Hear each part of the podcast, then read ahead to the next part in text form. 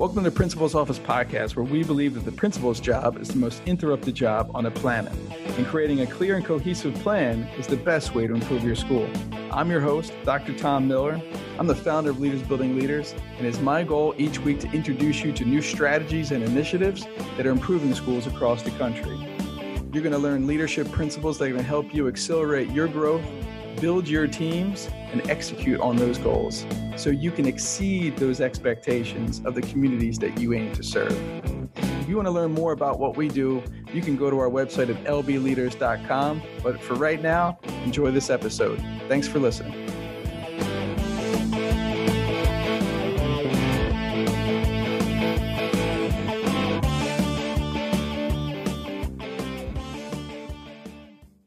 Old man reading glasses. well, welcome everyone. Tom Miller here from Leaders Building Leaders, and this is one of my favorite times of the week. It's our it's our Thursday weekly school leadership made real simple uh, call, and we've got a special guest with us uh, today, uh, Steve uh, Pond, who's who's uh, the head of school at Peak Charter Academy here in Apex, North Carolina, and uh, Steve's going to talk to us specifically about about how using differentiation in the classroom, how has helped them as an organization uh, move from a B school to an A school, but most importantly, ensure that you know all their students are learning at uh, the highest level. And and so, you know, if you're on with us live, you know, go ahead and drop in the chat box there. Tell uh, Steve where you're joining us from. He's got a list of questions that we've already shared with him. So he's going to do a little bit of uh, of a teaching, and then we'll do some some uh, Q and A uh, with uh, Steve later. So in the chat box. Let us know where you're joining from. And so this is just an honor. And so just a little bit about Steve. I've known Steve now for uh, for seven, maybe eight, yeah. eight, eight years. And seven or eight years. Yeah. So like in the Office of Charter Schools, when you were opening up, uh, you know, a charter school in the past, Envision Science Academy, you were part of the, you know, the uh, ready to open uh, process. That's where we first met. Yes, um, absolutely. And and he's just done an incredible job of you know leading multiple schools, both both have been an A, and and you're a uh, I think this is your 22nd year in education. Yes, is that 22nd. right? So 22 years in education, uh, but most importantly, to a lot of people, and maybe to his uh, family, he's a he's a husband. He's a great human, and but he's a Mets fan. He's a Mets yes. fan. Everybody, go Mets. That's okay. We won't we won't hold it against him. But I was really excited to talk to Steve because this past year, you know, Steve was the inaugural North Carolina Charter School Principal of the Year. And so, what a great honor! This is, you know, something great for charter school leaders that we haven't had in North Carolina.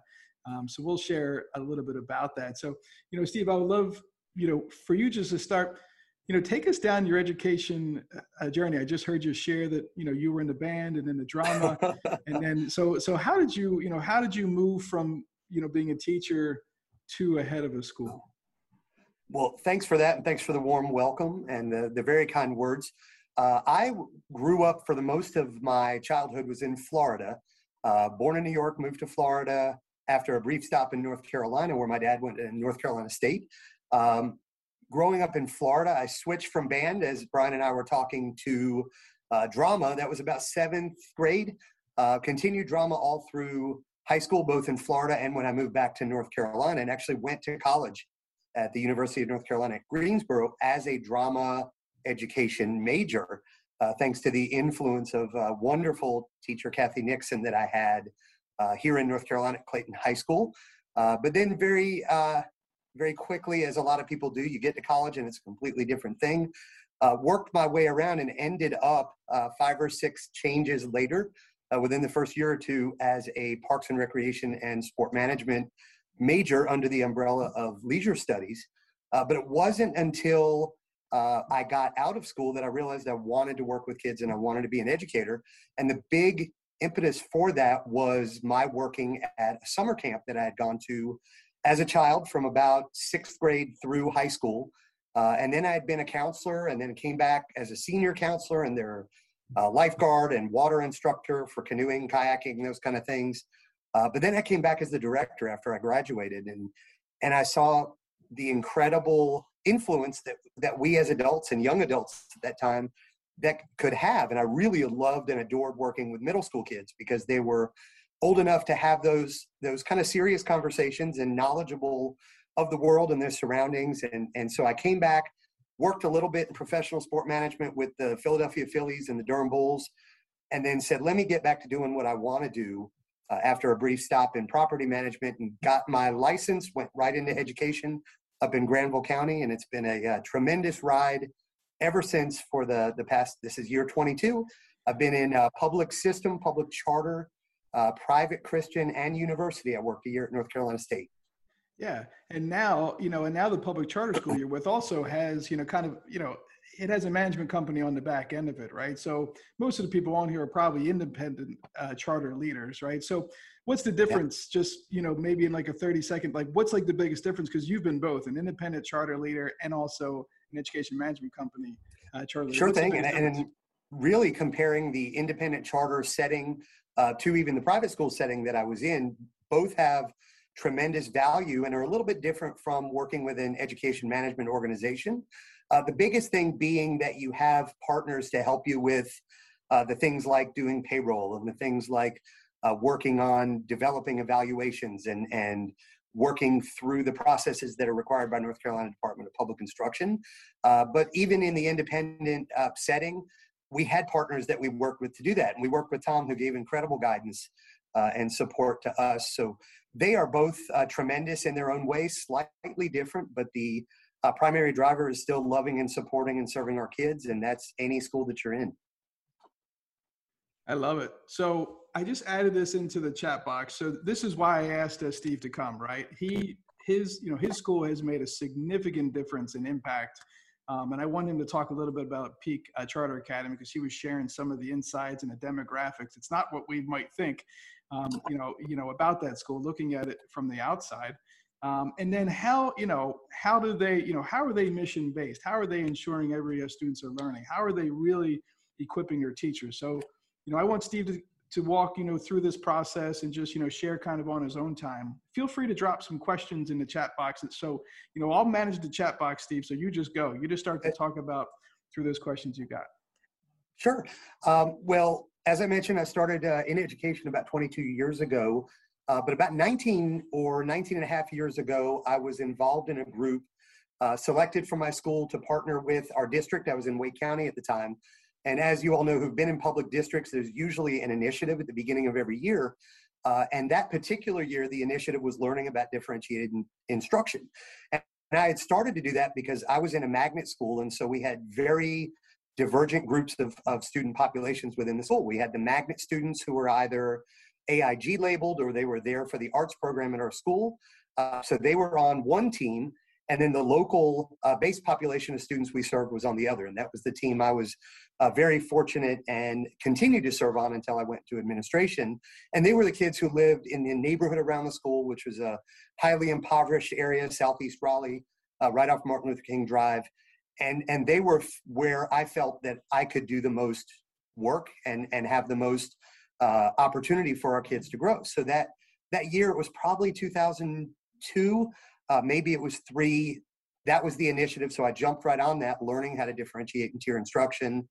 We brought that back and we really implemented. We started seeing gains and growth among our our team uh, to the point where earlier in the year, um, the EOGs that were happening, we did not meet whatever target our grade level meet, needed to meet. And we had a teacher on the other team uh, serving the AIG population and, and serving um, the arts magnet kids. In a staff meeting very rudely said to our team of teachers it's because of you all that we didn't make overall proficiency.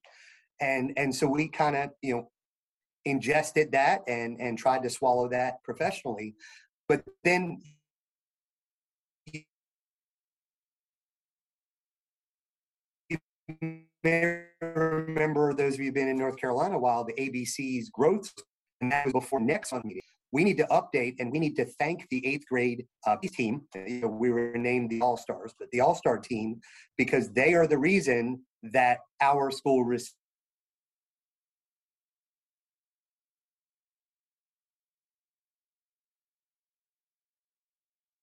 power that differentiating and tiering instruction uh, can really have. And so I continued in uh, that school. I was there for uh, four years, the next four years, And then I began working as an administrator. I was at Centennial Campus Middle. I had the uh, pleasure to join Riverbend Elementary in Wake County, which was the first of the three schools that I've uh, helped to open. And after that, I did, as I mentioned before, working in the private setting. Uh, another charter school that Tom mentioned earlier as a new school, we opened that. Worked for a year at NC State and then came and joined National Heritage Academies uh, to open Peak Charter in Apex. When we were getting ready to open, uh, as I was hired, we were supposed to open the following August, but that was when the town of Apex was named best city to live in in America by it was either Forbes or Money magazine, and that created this huge neighborhood construction boom. So the the people who were building our school could no longer build a school because they followed the dollars to the the subdivisions. So we were actually delayed a year, but it was a true blessing because it allowed me to um, go into the community and have parent meetings. We were doing every other week. We were having a a family information session about the school. And then in alternate weeks, we had partnered with a couple of community uh, members, one of whom was CiCi's Pizza, and they had a really good sized restaurant. And they started to let us have very informal Q&A pizza with the principal kind of meetings where it was not me doing a formal presentation, uh, a direct instruction kind of whole group that some of you may be familiar with that I'm kind of averse to because I'd rather just sit down and chat. Uh, so we really learned from those parents that that they weren't getting the differentiation that they wanted. The majority of whom were higher achieving students or they had gotten that AIG label based on their, their third grade EOG, but they were not, they were in heterogeneously mixed classes, so everybody was following the script. When I left Wake County, it was still Blue Diamond, then it became the Common Core Standard. Uh, as most of you know, when a district adopts a publisher's material, that's the only thing you are supposed to use. So you're following that script, and we would talk to parents about it and say, you know, we get a binder or a website that says today is day 123, and here's what you're allowed to say and do. So we wanted to be different. So we, uh, like I did at the previous charter school and at uh, transition some of our, our private school program and the university team that we served first year students from other countries we really started to implement differentiation as far back as 2009 uh, when I was working at that private school and since then. So it's uh, in schools, we've seen that dramatic uh, increase in student performance, in, in engagement, in teacher comfort and teacher competency because we're learning how to um, how to really tier and structure your classes to, to meet the needs of, of all learners. And so this is year five at Peak. Uh, we opened with a B. We met growth in year one, which is pretty hard to do, as I'd, I'd learned previously as well. Uh, but then in year two, we really full bore implemented differentiation at a much higher level than we did. Uh, we actually uh, brought in some training that we had gone to with the Model Schools program. Some of you may have heard of uh, the Model Schools Initiative. It's through uh, Houghton Mifflin Harcourt. It's the International Center for Leadership and Education. And so we had gone we got some of the practices and techniques and we supplemented what we were doing.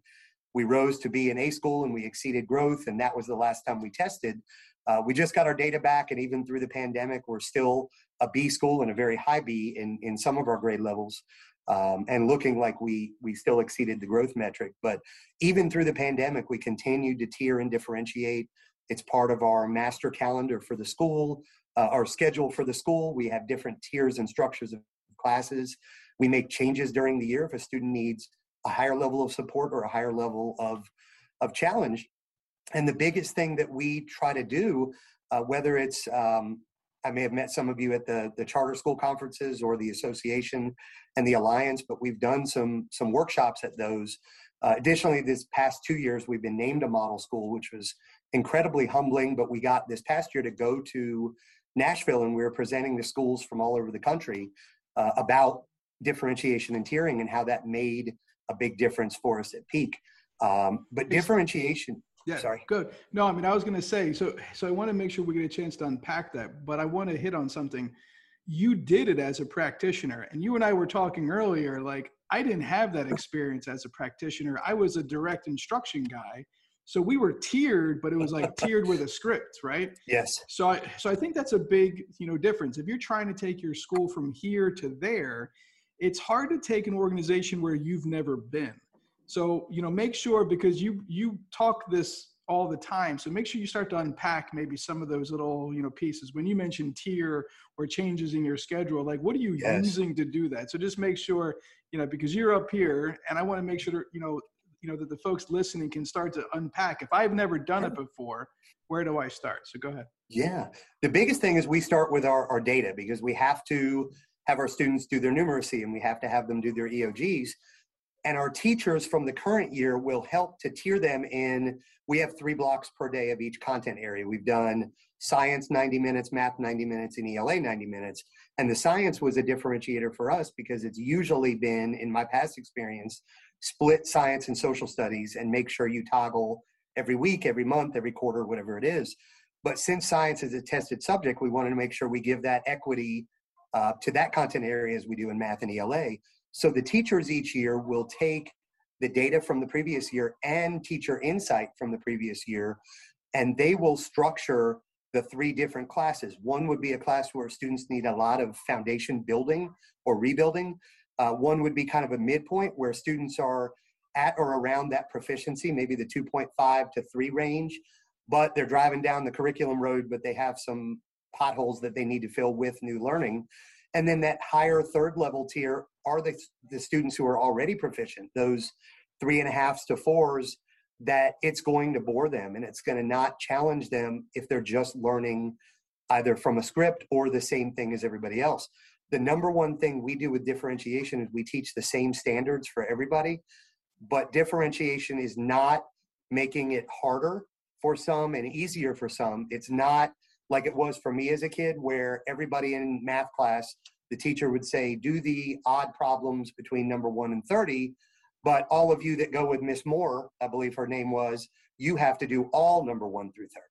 And so that punishes a child for being a little bit more confident and comfortable with the learning standard.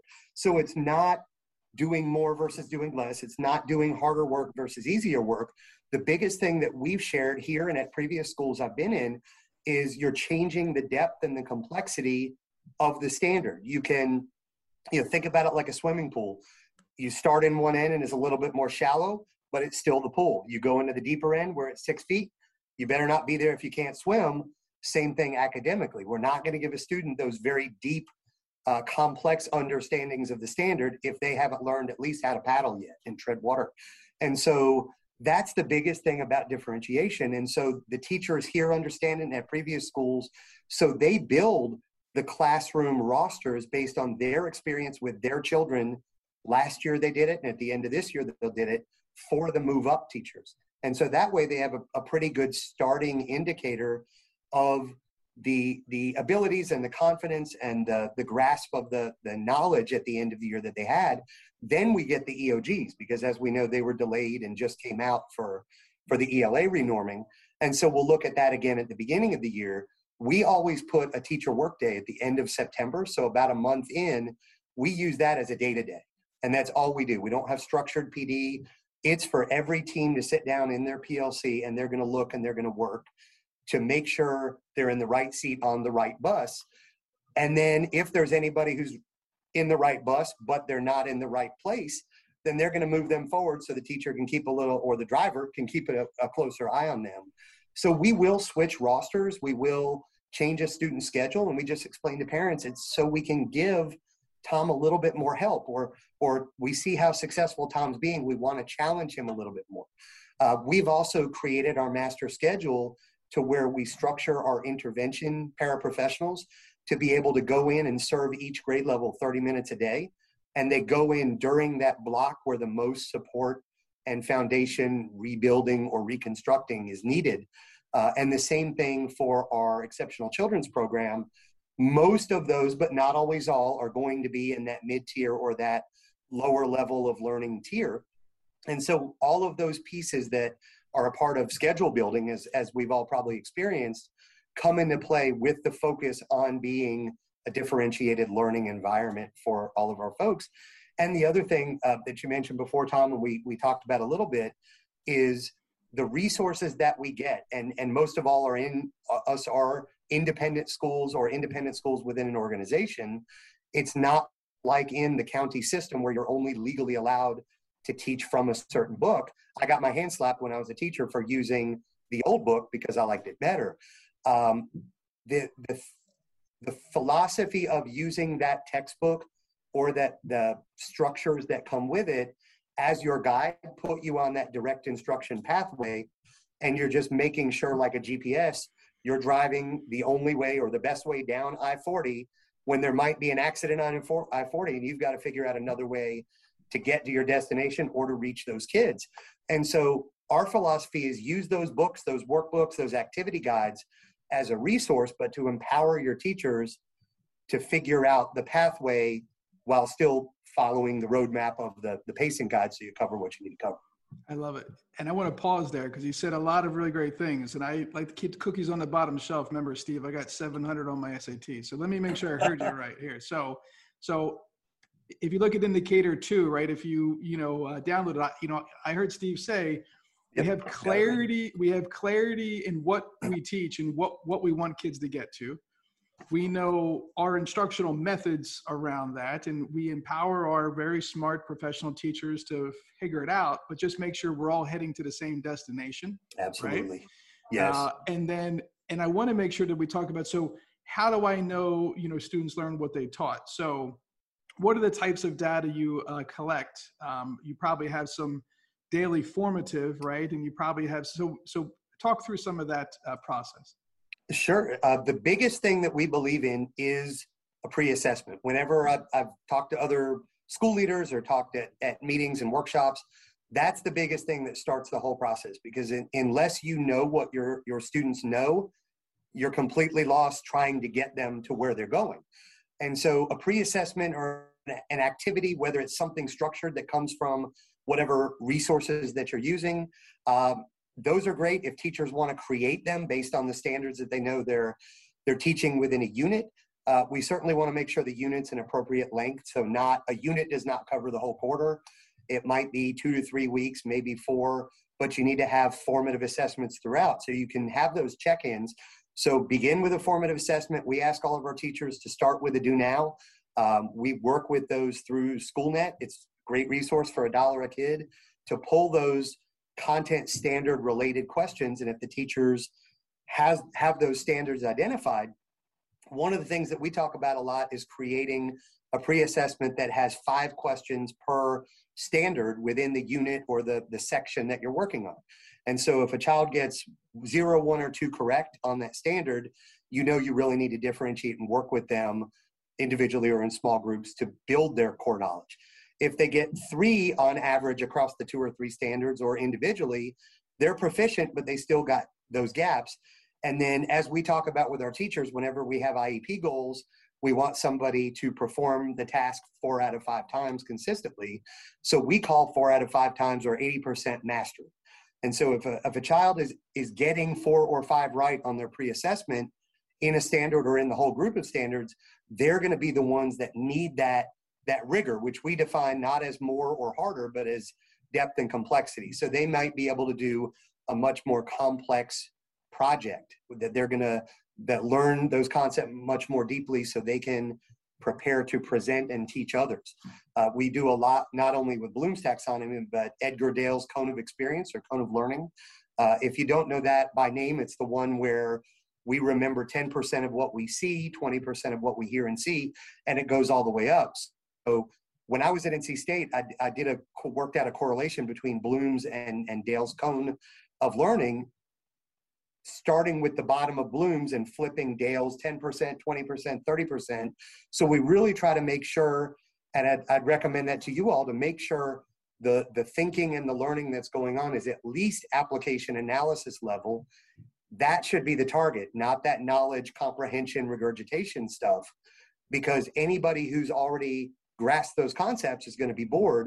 And if we start too high at synthesize and create, the students who need that knowledge comprehension are going to be flood, overwhelmed with the, the flood of information.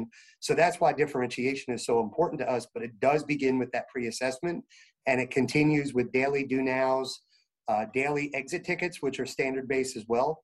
Pull them right out of SchoolNet, or the teacher can create their own based on their standard, and then have those formative common assessments or formal check-ins before you get to the test because those are really great ways to figure out what they know and what they don't know so you can again differentiate the rest of the the unit or or chapter instruction yeah. uh, before they have a test yeah so like it sounds like you have a lot of commonality with your strategies and your assessment yeah. you know right there might be some autonomy but i but i need this right i need this actual piece of data i want to make sure i heard you right did you say that every student has three 90 minute blocks of content yes we've worked out our, our schedule we go a little bit longer 15 minutes a day longer for elementary and 30 minutes a day longer for middle school, uh, which also allows us to stagger car line at the end of the day.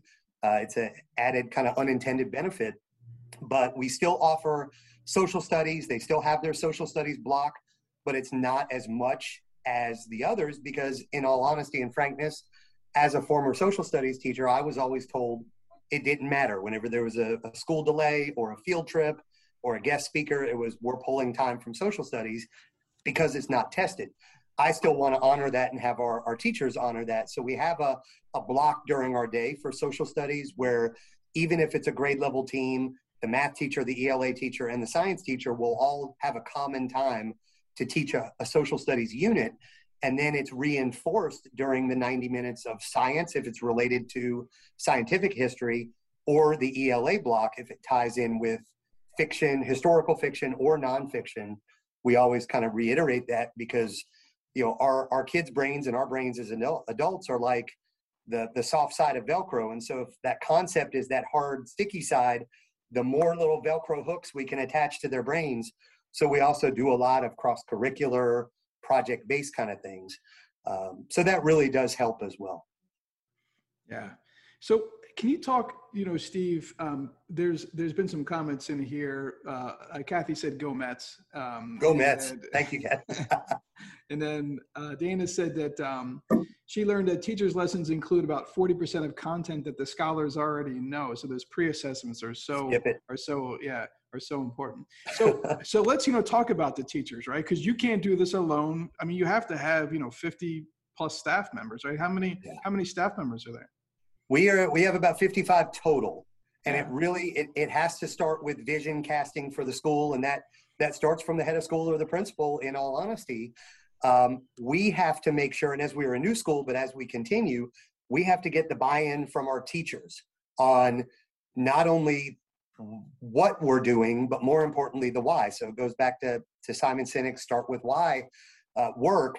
And when they they understand the why and they understand why we're going to differentiate and we can show them outcomes from other places. And here i use the outcomes and results previous school that i was at the private school i was at and even the work of our first year college students that were from other countries and were adapting to american studies and show how differentiation does work and the jump we had from year one to year two just because we were doing it that that gets that buy-in because it opens teachers eyes to saying again, this is something we can do. And, and it's a philosophy and a pedagogy. It's not anything that takes extra money. It's not a, a program in a box that anybody's trying to sell you. So I loved whoever asked that question about minimal resources. It really takes no resources. It's, it's just a mindset. And so the very first thing we did as a brand new school is we all read Carol Dweck's mindset and did a chapter in our PLCs every couple of weeks. And so our deans uh, or assistant principals, as, as they may be called elsewhere, kind of facilitated those PLCs to guide teachers through it. And once we got done with the first couple chapters, the teacher teams took over and uh, guided those. The next group we had to engage was parents. And so we had already done that pre work with engaging uh, parents in the community to find out what we wanted. And it happened with my background. And when I was going through the hiring process, that's what I shared is my passion was differentiated instruction.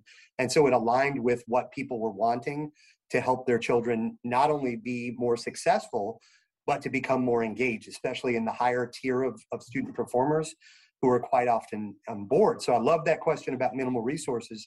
And so the parents are, they're learning that we don't call them the tier one, tier two, tier three. We don't call them the uh, as some schools have done, the white group, the black group, and the brown group, because there's all sorts of horrible things that that come with that. The connotations, even for buses, when when I've been to schools and you see color tags on buses, and there's 64 in the box of Crayolas, and they're choosing things that can be aligned with certain demographics of people. And so we don't talk to our kids in a language where they they get the understanding that they know less than or they know more than because we don't do AIG pullout. All of our support is done through a differentiated learning model. Uh, and if anybody has any questions, don't hesitate later or email me or call me after. I'm always happy to to chat about my passion. But you know, our school's mission and vision use the same buzzwords that everybody else's does. I'm, I'm certain of that. It's always you know student focused and and higher level of learning and college career readiness uh, and all that. Um, but we have to believe in it. And so getting the right people uh, on board when you're hiring to, to fill gaps.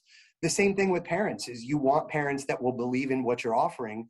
And everybody who's their own independent school entity is offering something unique that they can't get in the public system or even the private uh, around them. And so we want to make sure that you know the ultimate goal is we are serving, supporting, and loving your child and wherever they are our focus is always on growth not proficiency. And so that's the big mindset shift we had as well. We hired teachers initially i think they were from 40 different schools our whole staff whether they were paraprofessionals teachers staff members whatever they they may be and we had to break those kind of school district mindsets and philosophies even the the hierarchical structures. Um, and so our teachers when we hired them we let them focus on their passion uh, if your passion is music, be the music teacher. If your passion is math, be the math teacher. But you are responsible for math for the entire grade level. Your colleagues are going to focus on ELA and science, and then you share social studies. And we have some resources we've done, Social Studies Weekly and other things uh, for that. But the responsibility, as, as they say in the Spider Man uh, movies, great power comes great responsibility. But we found that letting people do what they love letting them be departmentalized, they're rising to the challenge of being the best darn teacher in that content area that they can be. And so I jokingly told our math teacher the other day, sixth grade math teacher, I said, You are by far the best sixth grade math teacher in this whole school. And it, it's kind of a joke because she's the only, because the other sixth grade teachers focus on their own content. But that's the belief we have. And even like we do with the kids, with that positive behavior mindset, that's what we keep for our teachers and whatever we can do to help with them adopting that philosophy and adopting the the practice. And we do pd with them at the beginning of the year and we do onboarding for new staff that we refresh about professional um, differentiation and tiering grading practices you know why we don't grade homework uh, versus we do an in-class quiz. And all of those things are mindset shifts from what i found in my public school district years where were drummed into me for the, the purpose of continuity. Uh, but we are, um, they move third grade and up from teacher to teacher. Kindergarten, first and second are self contained, but they differentiate within the classroom based on math performance, uh, literacy, um, writing. They have their writing block. And so they're doing small group differentiation within their group. Our third through eighth grade teachers are not only differentiated across their whole grade level, but then they do small group workshop groups within that class. So even within that mid-tier class, you have lower level learners and higher level learners. And so they differentiate two or three different ways within that, but they only have to focus on their passion content area. So we get more buy-in and they're doing less work than if they were planning for everything across the board. Yeah, that's really something I always wanted to do. If I was in charge of a school, like you know, fully in charge of a school, uh, not just for like 90 days, what I have had been lately. But that's but that's the model, right? Is to find out the strength zone of the teacher, and to keep them in it as long as possible. So I want to make sure because I think you addressed all of Mark's uh, questions, right? So so so the classes are self-contained, but they travel from teacher to teacher. So if a student is high in math but low in reading, do they still stay with them? With, with no i'm sorry to, let me clarify that. They yeah. actually it's just like um, any other large school. You know i might be with all of us in this room in our high level math class but if i'm a struggling reader i might go to science next because science is more heterogeneously mixed to allow for differences in math and ela um, abilities and skills. And so we might have somebody that's a high performing ela student but low performing in math uh, when I was when I was growing up, I was AIG from third grade because I can multiply. and really it was direct instruction and the times tables had been drummed into us because we had to write them every day at the beginning of class so every year after that i struggled a little bit more in math because there was always that gap from being accelerated and it wasn't till the other the second of my two teachers that inspired me to teach uh, helen stevenson my 11th grade math teacher said you got some gaps come start seeing me at lunch and we'll figure it out and she fixed me for lack of a better word because I was just being routinely moved with that self-contained group of gifted kids, you know, and I was always put in that higher level class. And so if I if things were like the way we do them here, we would, you know, I might have been in the higher level ELA class, but that mid-level math. So I wouldn't be automatically accelerated based on a test score. So the way we've set things up among our three teacher teams is to make sure that we have those higher and lower levels Likewise, at the, the previous charter school we set up when we were new, uh, was a smaller school, as most schools are when they're new, but we set up two teacher teams and we had a math science and a language arts social studies on each team, and they each taught a more higher level block or a more lower level block. Uh, but here at Peak, I see a question about our demographics. We, as I was sharing at the beginning of the call, uh, we are very unique in that we serve kids from 39 different countries. We have 25 different languages spoken, um, so we have a very large, robust EL population, which does impact uh, English class, as as many of you know, because the inability to grasp uh, English as a language, speaking, uh, reading it, or writing it, uh, does impact that. So we may have students that are much higher level in math that might be that mid or even that lower level in their ELA. Yeah, but no, as I see yeah. the question from Mark, hey Mark, yeah. um, we we don't group by diversity, we group by ability, and then we do change those throughout the year. Uh, so, for example, the end of September when we have that day to day, if if I'm in a class and it's overwhelming me, or I'm in a class and it's boring me, teachers can just flip around and we just communicate to parents positively why the change was made. Not well, Steve's slacking off and he's not doing well in math. It's hey, we're we're reaching for things and and they're a little bit out of reach. We want to give him more support, and parents have been fine with that it's all about how you present it.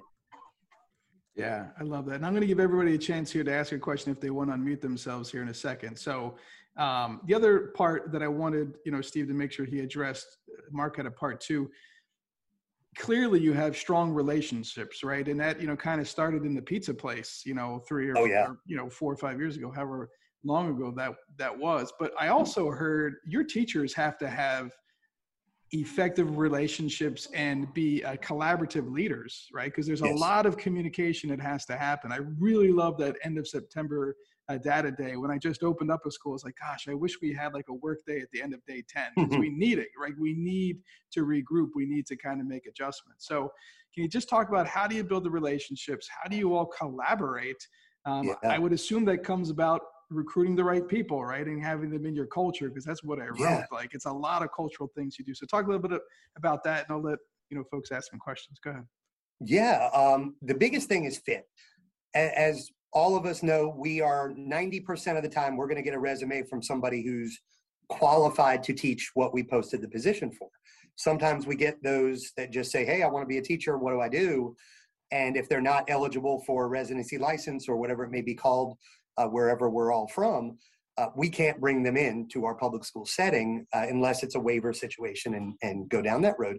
We do have some folks on waivers who are finishing their license uh, as charter schools do, but but knowing that we're only going to interview candidates that we feel can qualify or already do qualify, the bigger thing that we look for is fit, and that's fit with our our culture, our community, and we build that that community from day one. And uh, and I've learned that by this being the third school that I've had the, the opportunity to work with the team to open. And that's the important thing because that's establishing your identity. Our academic identity is that we are a place for differentiation and tiered instruction, which does attract people to us. But it's the heart that is going to get people in the door and keep people here. And so we're looking for fit. We want people in the interviews. Uh, we ask the uh, the humble, hungry, smart questions in our interviews to figure out where people are are coming from in their professional life and their personal life. I give people uh, people everybody who's interviewed, I give them a paperclip, and and I just ask them on the spot. You have one minute to tell me everything you can do with this paperclip besides clip paper. And, it, and I got the idea from the NFL combines where it was a little more sinister uh, because they would give players a brick. Anything you can do with a brick, and they were using it to rule out people that would say break a window or, or do other things that might not be appropriate. But ours is I want, you know, we want to see if people can be creative and innovative and think on the fly. So things like use it as a barrette, use it to, uh, if I, my earring closed up, I can put it in and put the earring back in. Uh, so we've heard tons of things and there's never wrong answers. So that, that kind of how do you do under pressure of a very innocuous thing, but the heart and the fit is the biggest thing one of the things we've done with our community uh, in year one, year three, and now we're going to do it again in year five is we opened with a commitment to building a culture of love at peak. And we had big meetings every february we do this with new families that are applying and we walk them through uh, the five love languages and so there's uh, dr chapman's five love languages some of you may have done it with partners or spouses uh, they've also written a book uh, he partnered with a former superintendent to write a book, Five Love Languages at School. So we actually implemented that from prior to our opening. We had our lottery December before we opened in August, and we started engaging our families in community building, community outings. Uh, for the big ones, we had to rent uh, church sanctuaries for the, the mega churches uh, just to get three or 400 people in together and we would sell it. You're not going to want to miss this. It's amazing. We did a winter wonderland theme, and I was reading night before Christmas to people, and so we had all the kids come up to the front, and made it very um, non-religious because we have such a tremendously diverse community. But just all those things, people still remember those, and and the five love languages we do with kids over the first couple weeks at school because we can easily tie it into social studies standard one, learning about cultures and communities, but also our commitment to what we call the moral focus. It's our character development uh, program. And so we do it through that, and we can focus every week is a focus on a, a different type of love language, whether it's receiving gifts or safe touch. Um, and, and so we do those, and then at the end of the, the five weeks, the students get to learn and their teachers retake the assessment and then they make anchor charts and they hang them up in the room so they know what each other's love languages. We do a social contract to make sure in the classroom that it's student driven to, to figure out how they want to treat each other and it's all positively stated. And so it all boils down to the fit and getting the right people again on that bus, but also keeping them. So we've really worked, uh, we've received some recognition from our EMO for um, climate and culture. We the last two years, 19 and 20, we received top 10 percentile in the, the country ratings for keeping people happy, for lack of a better word, employee engagement. And so keeping people as as I hope you all are not experiencing as bad as we have in Wake County, but it's really hard to find teachers, uh, especially when you're in schools that can't pay as much as the district do. Uh, so you've got to have those other differentiators, for lack of a using that term again, that set us apart. And so things like being unique in our instructional model, things like building community, not only in the classroom, but externally. Uh, things like encouraging your teachers to go to the sporting events and the school plays and uh, things in their neighborhood. Those are all little things we can do that you all probably know and do already, but it's how, how we keep people. Uh, and even with turnover last year, we were able to open with a full staff because we were selling and reselling all the little things besides the academics of our school. I love it. I just finished that uh, love le- or the uh, languages of appreciation in the workplace. In I've the workplace, been, the red one, yeah, yeah. I mean, I've been putting out it's some awesome. content. Yeah, I mean, you know, you just nailed it. You know, you know, it's almost it's almost eighty percent of the appreciation is quality yeah. time and words of affirmation. Yet we don't spend enough time giving feedback, sitting with people, uh, collaborating, and really, you know, working to yeah. understand them. So. Um, I love that. Uh, and as, really good- as you all have, you probably have high performing public district schools around you, which we do, but we're pulling kids from them because what we're offering, these intangibles, we're finding and hearing from parents that that's not what they get in these 1100 kid elementary schools where the teachers don't even know the parents the parents don't know teachers still don't know the kid's name by the third and fourth week of school. They're packed in the classrooms with 35 kids, middle schools, seven periods a day. Even 20 years ago, when I was teaching in the county, the the limit was 24 and i never had less than 32 in a social studies class mm. and that was even higher because as many of you know when you have students who have ieps it's often they're served in math and ela and maybe science but let's go out for specials in social studies so my classes were even more full as as they are in most schools but we've got to make sure wherever they're coming from underperforming schools where they're not being engaged they're not being served the right way kids who need a lot of foundation building aren't being supported we want to have that opportunity to support and grow that child. Because again keep that target on growth not on proficiency. What we tell our teachers on day one is you're going to get proficiency if you aim for growth and you set a different growth target for each class and then each group within the class and then even each kid and not meaning growth on the eog but growth on their comfort and their ability to learn and shine and be successful. And that's that's always been my personal mission is to help people whether it's a kid or an adult to to learn to grow and to thrive to the best of their own unique ability. And that's just kind of what has driven me through all the years and all these different settings.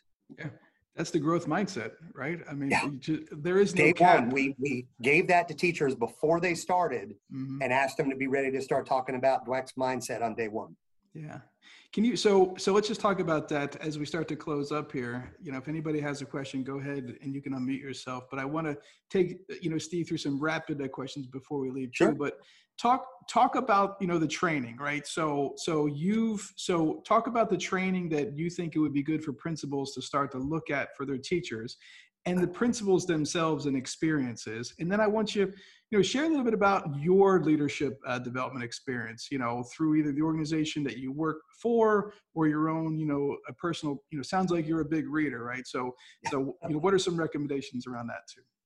Um, the the reading the biggest two things that we did here dweck's mindset um, dan pink's drive uh, if you don't know drive um, those are the big two that we started with year one and year two book study.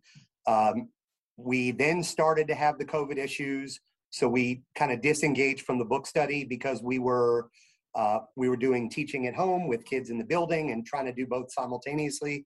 Which, if any of you experienced that, I'm sure it was as nightmarish uh, as as it was for us. Then we were mostly virtual and um, continued that. And so, with being back, we're really focused on on getting people back, but we're continuing their development. So we had this relaunch of what are our commitments to how we do things here. Um, the biggest person I could, I could recommend about differentiation is Rick Wormeli. It's W O R M E L I. Uh, a guy that I worked with at NC State. I was teaching our our team who works with all the students as advisors and counselors, and we're teaching their NC State classes about Wormeli. And and this my buddy Enoch looked over and he said, "How do you know Mr. Wormeli?" And I said, he's like the guru of differentiation. So his books are Fair Isn't Always Equal, Differentiated Instruction, and, and several more. Any of those will give you the, the foundation and the mindset to start sharing with, with your folks. He's the one that I recommend to everybody. I'm definitely not a paid spokesperson, but I'm a true believer. But I, I said that, and, and my buddy Enoch said he was my middle school teacher in Virginia. And he still is. He still is a teacher, but he goes, travels all around the world uh, kind of like Ron Clark and other people speaking at all these mega conferences. And um, so Wormeli would be the huge one. And then figuring out ways on how you can adjust your master schedule. And if anybody wants, you're welcome to reach out to me, call me, email me. Tom's got my information when I'm, I'm can get to the chat box. I'll put it in there. But I'm always happy to chat because it's what I believe in. It's it's always been my passion. Um, just making sure that teachers feel comfortable and teachers feel equipped to make that transition because as as many of you know and have heard through all your education training we learn the way uh, we teach the way that we were taught. That's how we enter a classroom. Then we all get harry wong's first days of school book and we started to learn a few new things and tricks and that helps us stay afloat through the initial years. But we were often if we were in school systems still doing exactly what we were told to do which is follow that script, use only this resource. I mean, gang, I got in trouble for doing workshop kind of things with kids that couldn't read because the eighth grade curriculum said they were supposed to to review this um, English text from when coloni- uh, colonization was happening. but it was written in that old English manuscript and it was a photocopy of that. My kids can't read very well at the school that I was at. Most were third or fourth grade. They certainly can't read Old English cursive. And so we changed up some things and we made it a printed activity and, and we had them kind of respond. I made it a printed activity and then I made it more common vernacular than Old English vernacular. And I got my hand slapped for it because it wasn't what the book and the script said to do. But don't be afraid in your independent school to do that. Make it, make learning accessible to your kids, make autonomy accessible to your teachers. We talk a lot here, and every teacher will, if we say sandbox, they know what we're talking about. You can play any game you want that's within the sandbox. And the sandbox is your standards, your scope and sequence, and your pacing guide to make sure you cover what you're supposed to cover, not because we're trying to, to hammer thumbs throughout the year, but we need to set your children up for success in fourth grade for them to be successful in fifth and sixth and seventh. So you don't have what happened to me, which was every year in math, I had little gaps because I was put into the group that skipped the first half of fourth grade and skipped the first half of fifth grade. So I was always ahead. Then I was struggling a bit and it was you're supposed to be gifted. You're why aren't you achieving? You're being lazy. You're not participating. And, and none of that was the case. I was just lost. So i would start with Wormeli. I would start with creating what we what we call here is a horizontal organizational structure everybody's on the same level and it goes far beyond the you know you, you've probably heard other people say well i'm just like they are. I pick up trash on the in the hallway. It goes far beyond that because a lot of time that people say that for show as you probably know. But also it we have to be able as as we all know as leaders to listen to our team. And if somebody's not getting it or somebody's come in with the mindset of i'm a direct instruction person as you said before tom we've got to sit with them and differentiate how we work with our adult leaders so they can get to the shared understanding of a philosophy. None of what we do is scripted. Yes, we have standards and yes, we have resources, but get them in the right place so then they feel comfortable and positive to flex a little bit in their classrooms because I know a lot of teachers who feel boxed in and we don't want people to feel boxed in and that's why we do the the way it the way we do here is to free them a little bit to be the teacher that inspired them to teach because that teacher for me was never the teacher that told me I was not paying attention or I, I am supposed to be gifted, so why do I have a C? It's the teacher in 11th grade that I mentioned that got me out of the hole with math and caught me up and showed me differentiating without me knowing it. And it's that drama teacher who taught me about safe, appropriate relationships with with the people in your building, but knowing that that teacher cares about you and and is supporting you and being there for you. I love it. There's one more question. Can you talk a little bit about student behavior concerns? Do you have any like? Yeah. What are your systems, and especially, you know, the uh, Lauren asked about the lowest, you know, tiered uh, classes. Anything when you're, you know, trying to stretch a student, right, who's never been stretched before, you put some high expectations on them. You know, it's it's a fight or flight. Uh, so, what are some sure. ways that you all handle, uh, you know, student behavior and character? Well, great question. Thank you for that, Lauren. Um, academically, behavior ties into academics, as we know, as Tom just said, fight or flight. If something's too much of a reach for a kid or something's too boring and beneath them academically, we're going to see more behavioral issues and more struggles and more punching each other in the arm or passing notes or whatever the little things may be. Sometimes they're bigger things. We've already had fights this year. We had a kid bring a, a box cutter, you know, different things that every school has those issues and it's only the people that sit around trading war stories that that you learn about them but uh, it's like the iceberg. You know you only see 10% of what's going on somebody else's school but as i know here and you all know at your school there's 90% that you might not want to even talk about but other people might not even know. Um, so the the lowest tiered class of course we never call them that. It's never consistently block three throughout the day and that's purposeful because we want our interventionists to be able to go to every grade in our school, K through eight, once a day. They can pull small groups. We put tables in the hallway. Primarily, we want them to go into a classroom and take over one of those workshop stations. So even if it's that mid-tier class that that might only have a couple kids struggling, if I'm the interventionist, I can jump in and when they're at station three, I can just take over station three, work with them for that 12 or 15 minutes that they're there, they move on, I bounce, and the next group comes to station three, and they've got their tiered activity to do, whether they're the blue group, green group, orange group, uh, whatever it is. And so, same thing with behavior. It's common expectations, and we we teach everything positively. I've been a big believer in that for years and years. I got so sick and tired of going into teachers' classrooms. Don't chew gum. Don't get out of your seat. Don't you know all these no no nos when it's much easier to say, please stay in your seat. Please raise your hand. Please use level two conversation voice. So those of you know who champs, we start every day with champs. We review what conversation is, how you get the teacher's attention, what participation looks like, how we get to success, which is the S if you don't know that. Um, so we teach the same expectations in every tier of student and every block, and we're not a they're never associated with that tier because as as Tom asked before, you could be in low lower math tier but higher ELA or mid ELA. Uh, science is always heterogeneous, so there's never that belief of, oh my gosh, I'm with these same kids all day. We must be the smart kids or the low kids or whatever it may be. We are very, very purposeful in, in shaping it that way. Um, they have a homeroom, and the homerooms are heterogeneously mixed. So they don't leave homeroom homeroom doesn't end and that begins first period because then that associates that with whatever block one is. And so we teach that common expectation. We made the switch in year two to always start on a Thursday. So the district starts on a Monday.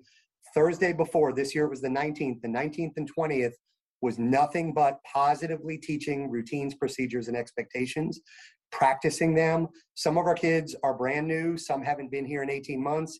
Some came back at some point during the year last year at any of our four return points. And so everybody needed that refresher, even if they were still here in June. And so we've engaged our teachers in the, the power of that positivity.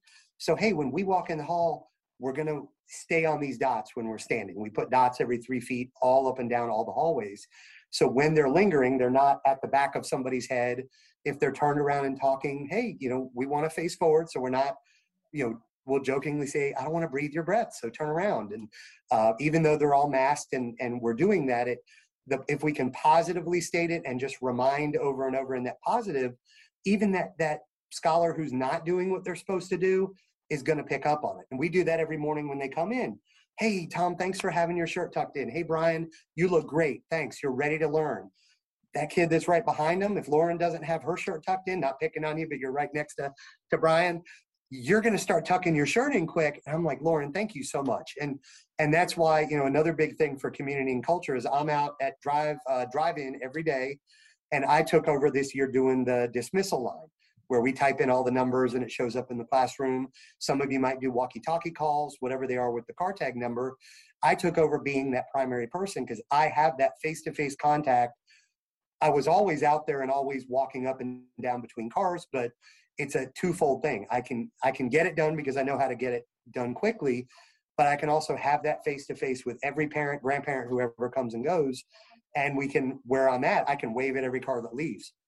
And so focusing on that positive reinforcement that you know we do have a PBIS committee. It's not back up and running yet because we're just trying to keep school running uh, normally now that we're back. But the first two days were behavioral expectations with going to practice. Take them to the restroom, take them to and from recess, practice over and over in your half hour of time that you have for recess. Lunch, take them back and forth to lunch, even if you're only in lunch for 30 minutes, really about 25 for pickup. Practice during the day of walking and going to lunch. Practice them getting their lunchbox and carrying it down the hall. Do it again in the afternoon after lunch, just so they get those that muscle memory for the positive affirmation expectation of what we want to do and then it gets to them. Then the next full week was really looking at academic expectations and that really helps with those students who struggle. We didn't barrel in right away. Yes we had some kind of pre-assessment things we needed to do to see where people are but we weren't hammering our kids with homework um, in week one. It was this is how we're going to do things in class. We are not rotating people to workshop stations now We've assigned seats in classrooms, so we've assigned them seats with the people that they would be in those rotating groups. That way, we know if somebody's a positive test, we know who they sit by and we can contact trace. But we instead rotate the station to each small group. So we've taught them those procedures. Even some of those getting to know you beginning of the year check-in kind of things, we did them in those small groups and and we were good to go with that.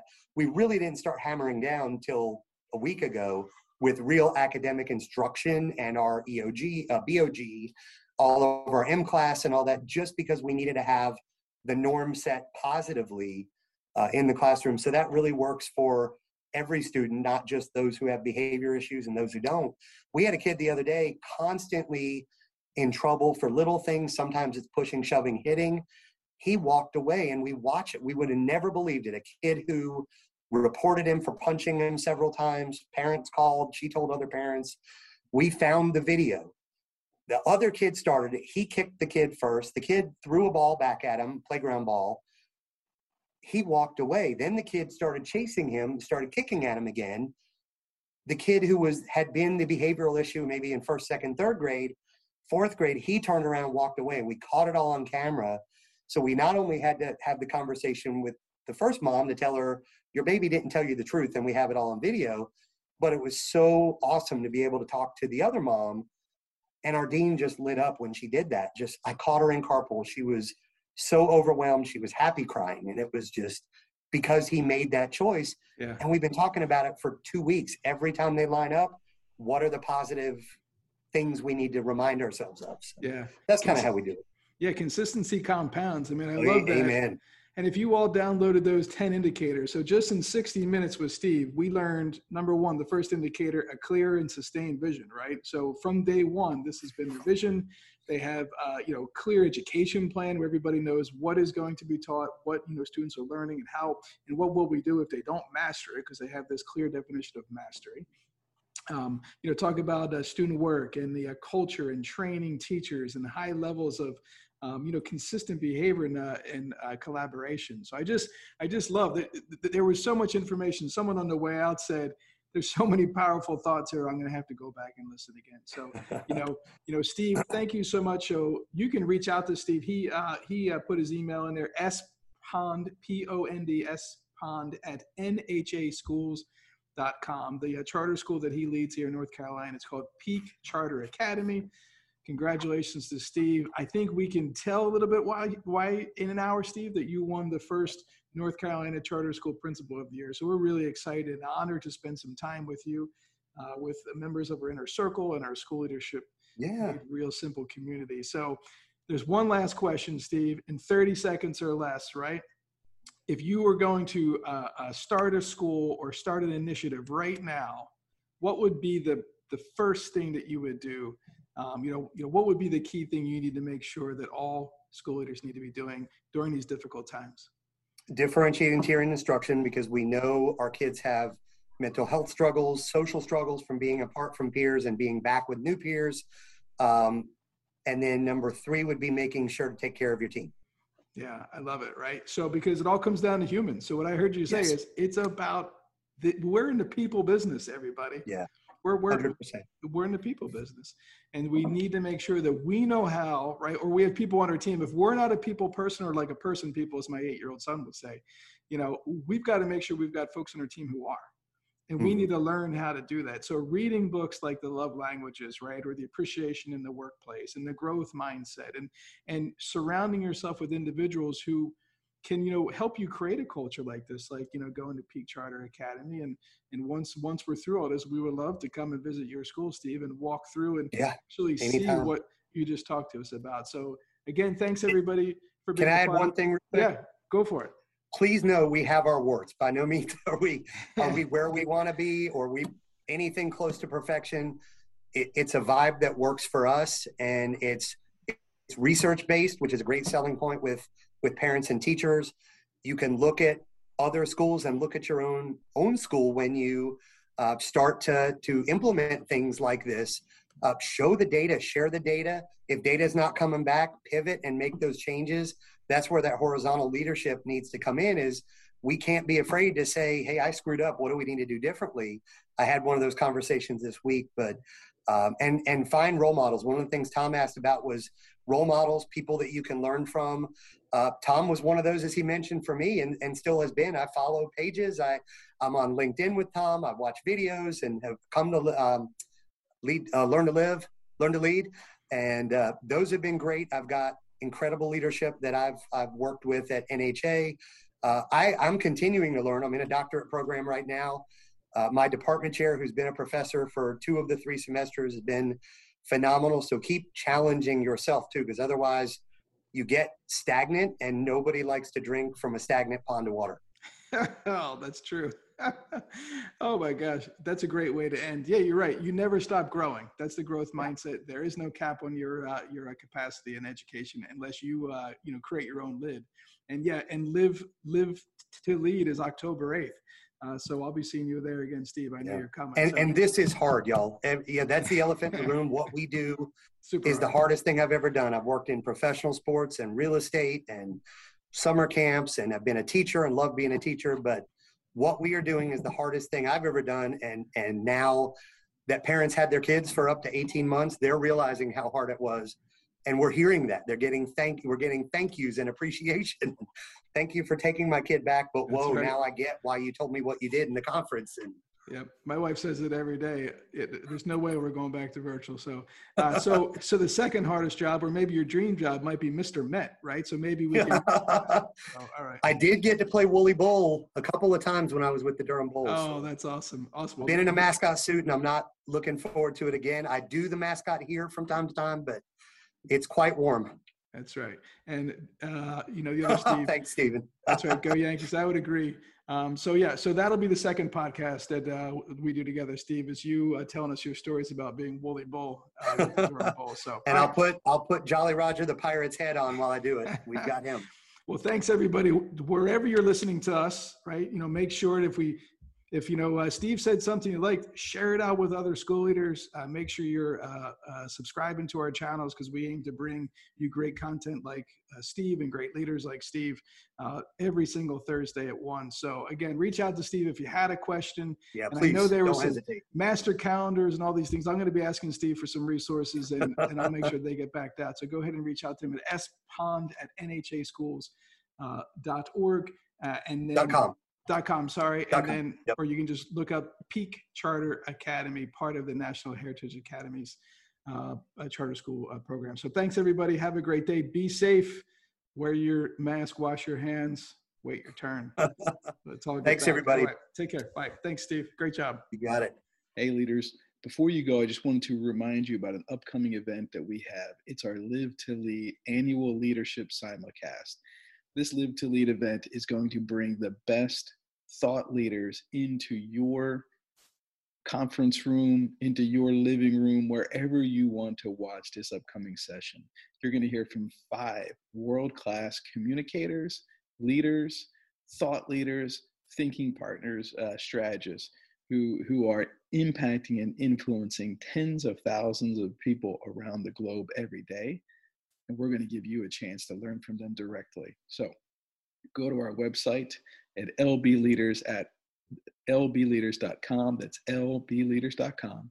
And at the very top, you're going to see an invitation for you and your team to buy your ticket to live to lead. You're going to have an extraordinary uh, time. Bring your team. You're going to feel uh, inspired, refreshed, and renewed. And Early bird uh, ticket prices are closing soon, so go get your leader pass right now and take your team to the next level on October 8th.